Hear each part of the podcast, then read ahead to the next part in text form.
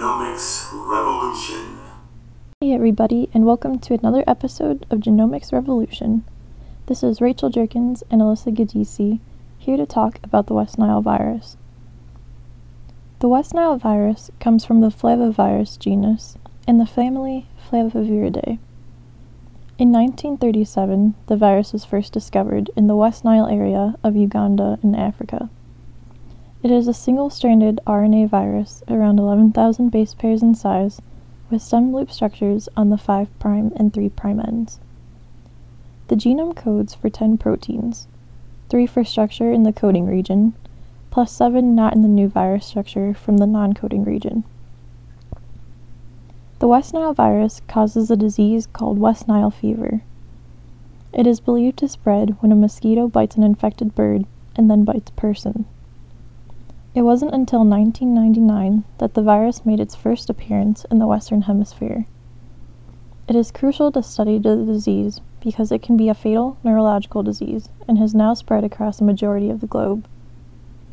It is believed to be the main cause of viral encephalitis around the world. Thanks, Rachel. Since the sequencing of the genome, there are many key findings that have emerged. The virus thrives utilizing a vector virus relationship. The entry of the West Nile virus is through receptor mediated endocytosis once the virus attaches to the cell surface. Interestingly, the virus was able to be tracked through an enzoonotic cycle involving Culicidae mosquitoes and birds.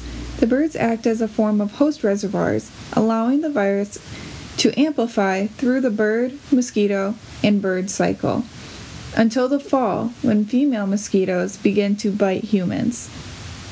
Although many external factors can contribute to the amplification cycle, the disease does exist in multiple habitats, as given by the two different lineages that are present in the West Nile virus. This form of transmission causes the virus to transmit quickly and effectively.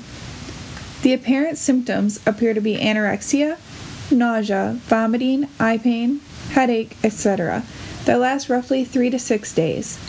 These symptoms eventually, if untreated, can become neurological and possibly deadly. After research, it was determined that there are, however, two lineages of the West Nile virus as stated earlier.